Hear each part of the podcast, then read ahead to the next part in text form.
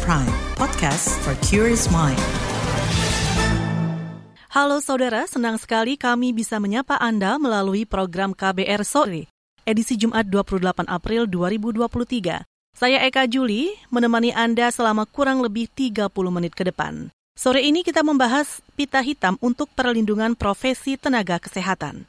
Saudara ada pemandangan baru yang nampak di sejumlah rumah sakit. Para dokter yang merupakan anggota Ikatan Dokter Indonesia atau IDI mengenakan pita hitam di lengan kanannya. Aksi pita hitam ini menjadi simbol ungkapan keprihatinan atas tiga peristiwa yang menimpa sejumlah dokter dalam beberapa waktu terakhir.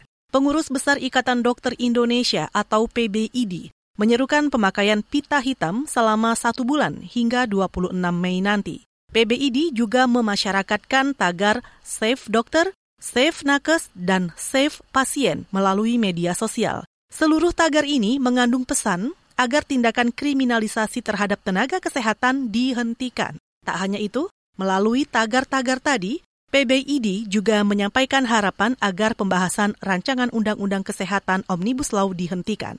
Apa saja peristiwa-peristiwa yang memicu PBID penyerukan aksi memakai pita hitam satu bulan para anggotanya? Mengapa pula pembahasan rancangan undang-undang kesehatan didesak untuk dihentikan? Selengkapnya kami bahas di KBR sore.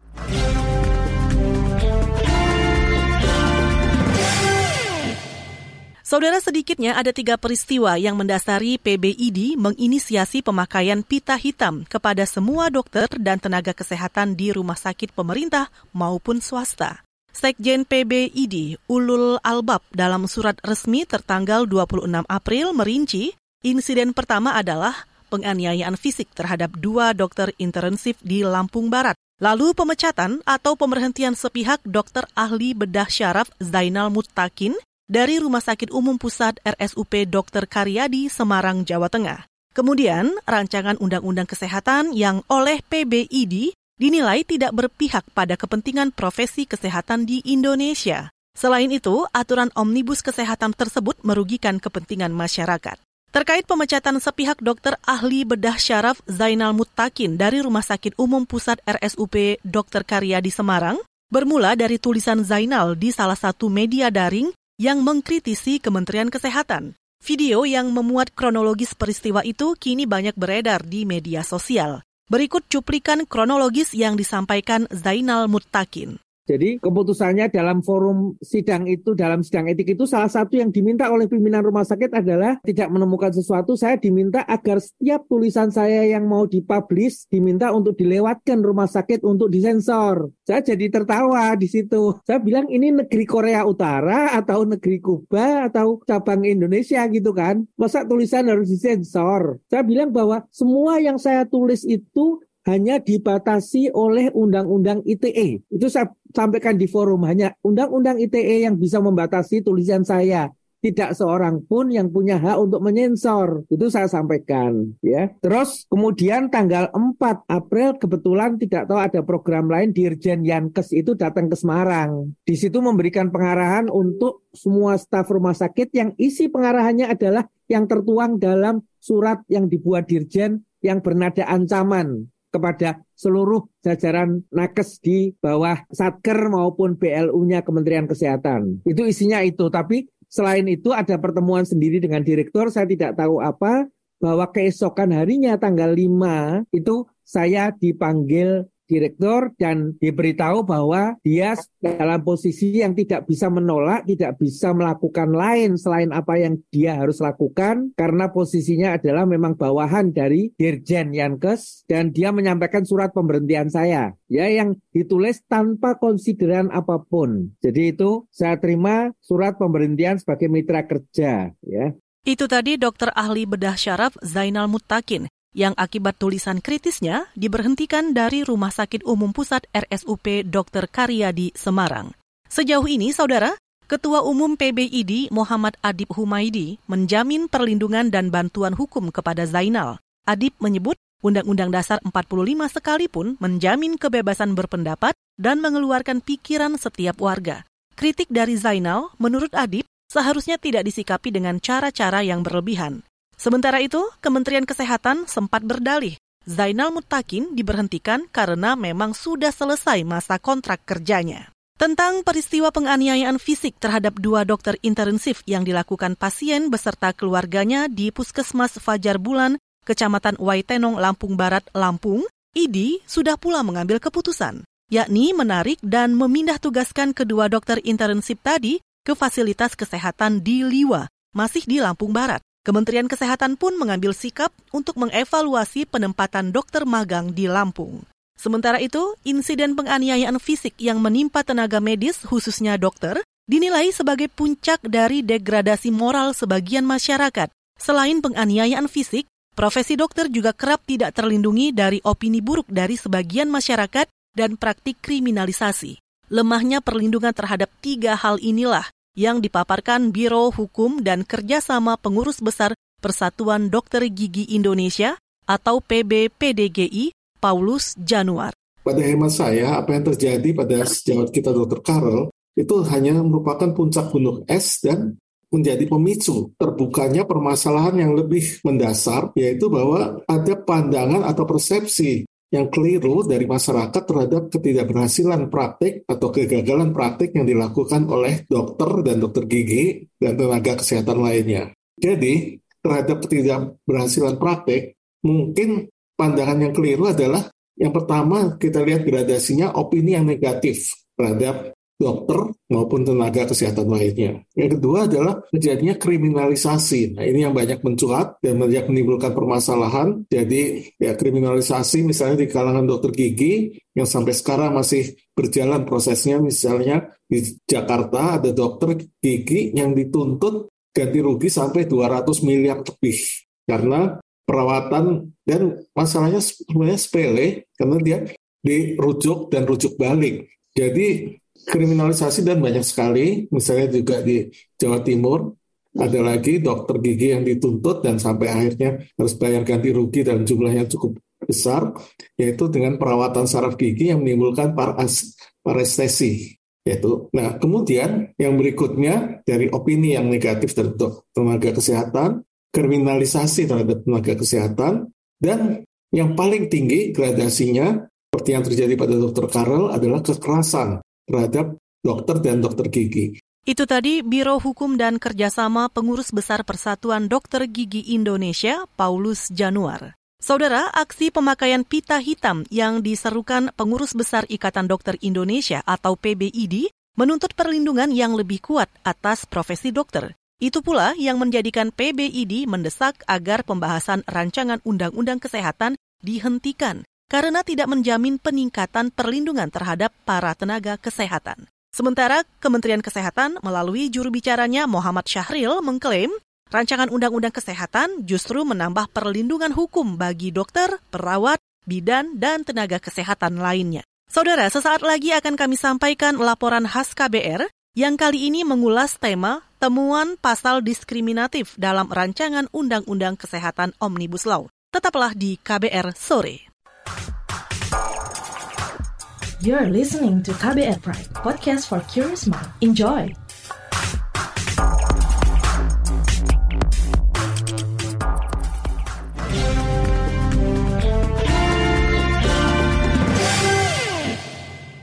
Saudara, Koalisi Organisasi Penyandang Disabilitas menemukan sejumlah pasal diskriminatif di rancangan Undang-Undang Kesehatan. Semisal pasal untuk mendapatkan pekerjaan layak bagi penyandang disabilitas. Lalu, apa saran dan masukan mereka? Selengkapnya simak laporan khas KBR bersama Siti Sadida Hafsyah. Saudara, Koalisi Organisasi Penyandang Disabilitas menilai rancangan undang-undang atau RUU Kesehatan masih diskriminatif dan tidak menyelesaikan masalah. Salah satu anggota koalisi dari Perhimpunan Jiwa Sehat atau PJS melihat hal itu pada pasal 4 ayat 3 dalam RUU Kesehatan. Bunyinya, mengecualikan seseorang yang mengalami gangguan mental berat mendapatkan hak menerima atau menolak sebagian atau seluruh tindakan pertolongan yang diberikan kepadanya. Menurut anggota PJS Marsinah Dede, pasal itu bentuk diskriminasi.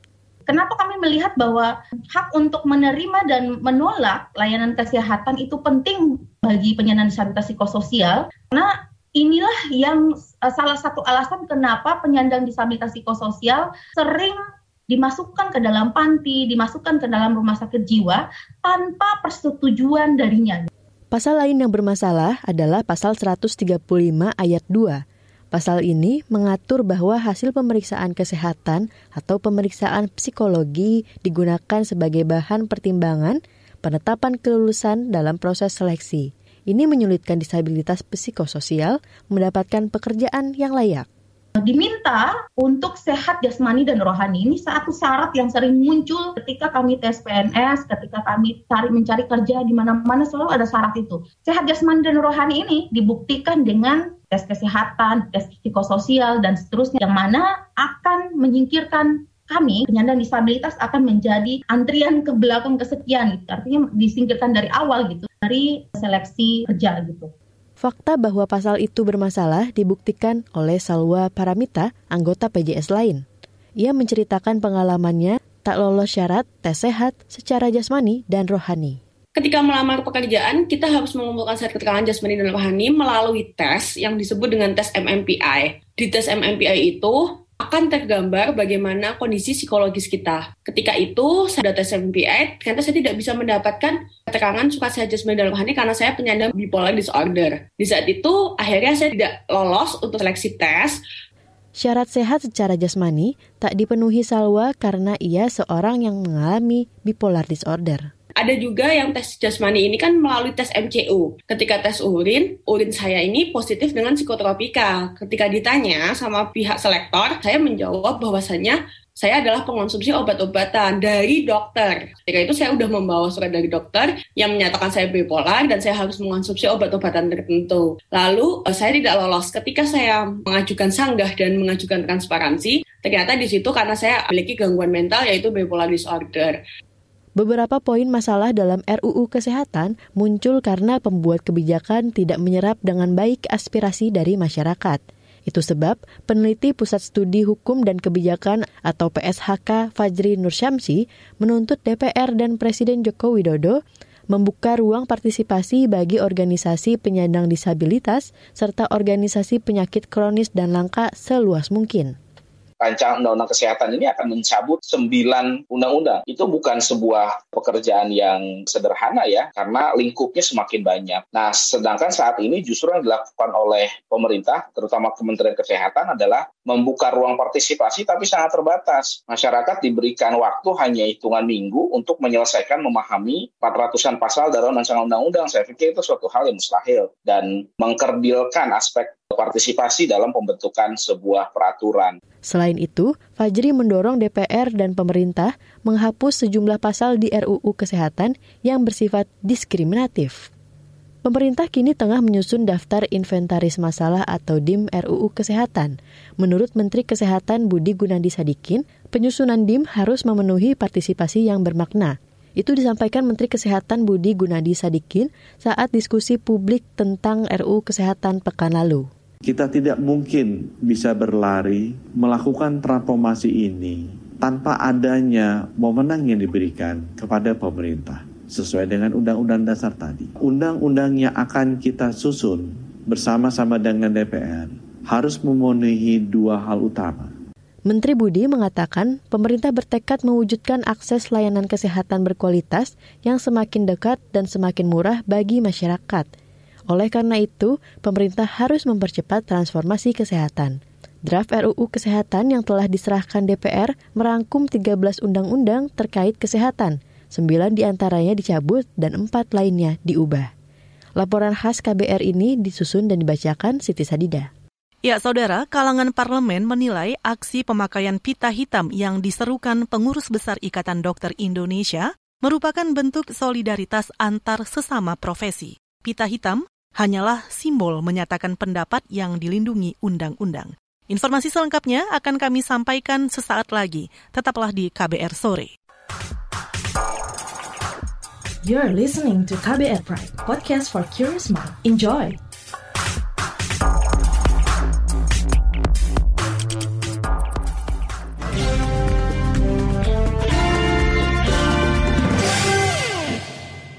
Saudara, kita lanjutkan KBR sore. Kalangan Dewan menilai aksi memakai pita hitam untuk para anggota Ikatan Dokter Indonesia merupakan hal yang lumrah sebagai aksi solidaritas dan keprihatinan antar sesama profesi.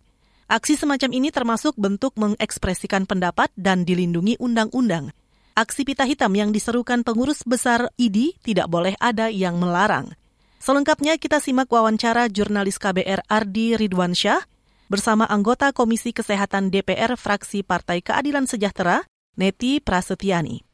Bagaimana Mbak Neti merespon aksi pita hitam yang digagas oleh pengurus besar Ikatan Dokter Indonesia? Menyayangkan hal itu terjadi karena bagaimanapun hari ini kita semua sepakat bahwa dokter dan juga tenaga kesehatan adalah pejuang garda terdepan dalam upaya peningkatan kualitas kesehatan masyarakat. Utamanya pada masa pandemi kita berhutang pada pengorbanan mereka, jerih payah mereka, begitu ya, yang melakukan upaya penyelamatan kemanusiaan seperti itu. Sehingga dalam konteks ID sebagai organisasi profesi mengeluarkan surat edaran untuk memakai pita hitam dalam konteks berduka atas sejawatnya yang menjadi korban kekerasan atau kasus-kasus yang lainnya, Eh, saya pikir itu adalah hal yang sah-sah saja ya sebagai sebuah profesi menunjukkan semangat korsa, menunjukkan kepedulian, menunjukkan keberpihakan kepada anggotanya seperti itu. Dan tentu saya secara pribadi juga mendorong agar sebagai organisasi profesi uh, terus melakukan advokasi kepada anggotanya, kemudian juga melakukan hal-hal yang memang dibenarkan secara aturan perundang-undangan dan termaktub dalam uh, eh, ADART dan visi misi organisasi profesi untuk melakukan hal-hal yang sepatutnya begitu ya untuk melakukan pembelaan, advokasi dan seterusnya seperti itu.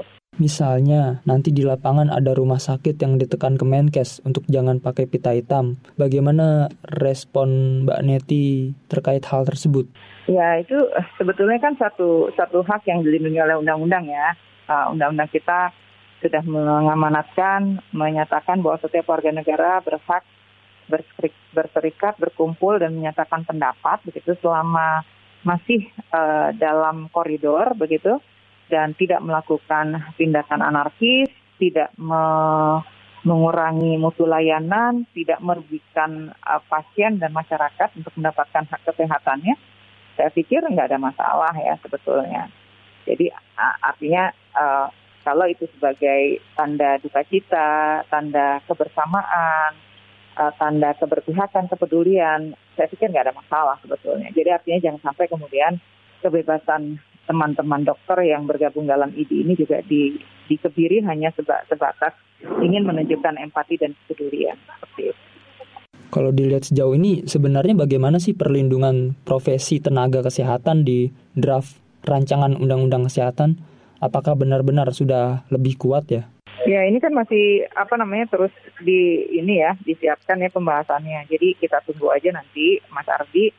Uh, kita berharap bahwa uh, apa yang dikhawatiri oleh teman-teman organisasi profesi bahwa kriminalisasi dokter itu ternyata dibiarkan dalam undang-undang ya kita akan kita akan cermati seperti itu. Uh, kita juga berharap bahwa pemerintah melalui Kementerian Kesehatan betul-betul uh, bisa memberikan kesempatan kepada uh, publik, kemudian juga organisasi profesi, kelompok masyarakat untuk sama-sama mencermati apa yang sedang dilakukan ya pembahasan RUU kesehatan ini.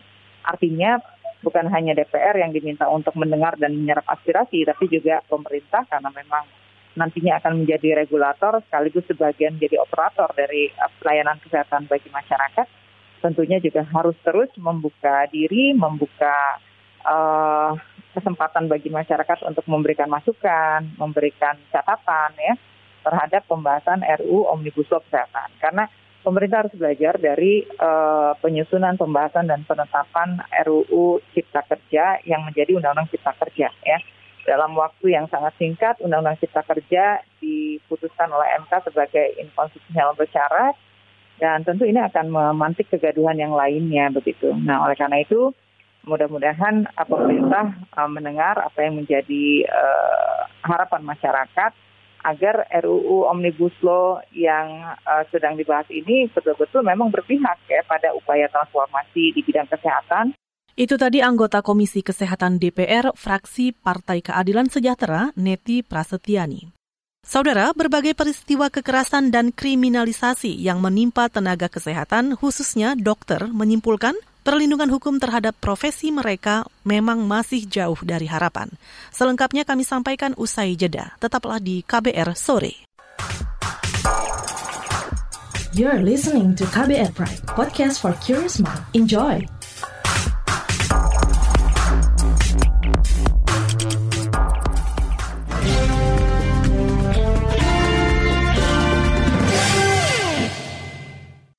Saudara Anda kembali mendengarkan bagian akhir KBR sore. Perlindungan hukum terhadap profesi tenaga kesehatan, terutama dokter, dinilai masih belum maksimal.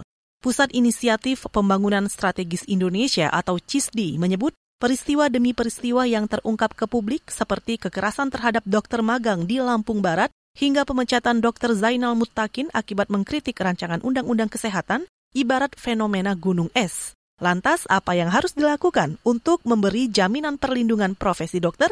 Berikut wawancara reporter Mutia Kusuma bersama pendiri CISDI Diah Saminarsi.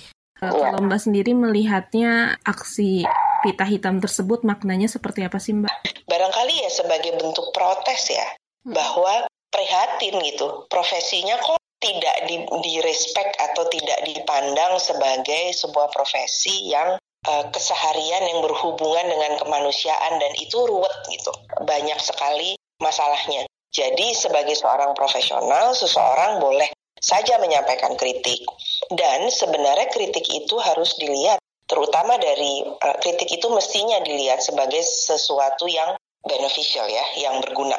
Um, karena apa pun itu mestinya kalau kritik tersebut disampaikan oleh seseorang yang sudah mengabdikan dirinya, di dalam sebuah profesi dengan begitu seriusnya dalam kurun waktu yang lama, mestinya niatnya baik dong, gitu kan? Jadi harusnya dilihat sebagai masukan, sebagai saran perbaikan, bukan sebagai kritik yang menjatuhkan. Kalau evaluasi terkait perlindungan profesi tenaga kesehatan sendiri selama ini seperti apa sih Mbak memandangnya? Kita nggak tahu ya apakah ada perlindungan terhadap kekerasan kecuali di dalam KUHP. Kalau KUHP kan jelas nggak boleh, tapi profesi baru terpikir kemarin waktu baca berita itu sebenarnya ada nggak sih perlakuan atau regulasi khusus kepada uh, tenaga kesehatan untuk ini? Mestinya ada ya. Selama ini masih banyak nggak sih Mbak kejadian-kejadian yang ada di lapangan begitu terkait perlindungan profesi nakes tersebut? Iya, kalau kalau menurut saya kejadian yang soal uh, kemarin um, dokter yang dibunuh di Papua hmm. dan kemudian ini kekerasan yang di Lampung hmm. itu tip of the iceberg ya selalu kita harus melihat bahwa sebenarnya ada banyak yang uh, nggak ketangkep oleh publik dan tidak dilaporkan jadi harusnya ada uh, apa khusus gitu kita cari tahu dan kita pikirkan kembali apakah kalau ada ya bagus dan itu harus diinforce, harus diberlakukan, tapi kalau tidak ada uh, ya harus diadakan gitu. Itu tadi pendiri Pusat Inisiatif Pembangunan Strategis Indonesia, CISDI, Diah Staminarsi. Perbincangan tadi menutup jumpa kita di KBR Sore edisi Jumat 28 April 2023. Pantau selalu informasi terbaru melalui situs kbr.id, Twitter kami di akun @beritaKBR, serta podcast di alamat kbrprime.id. Selamat berakhir pekan, saya Eka Juli bersama tim yang bertugas undur diri. Salam.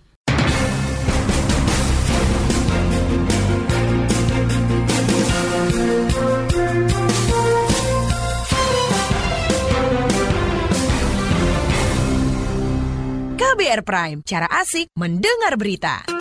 KBR Prime, podcast for curious mind.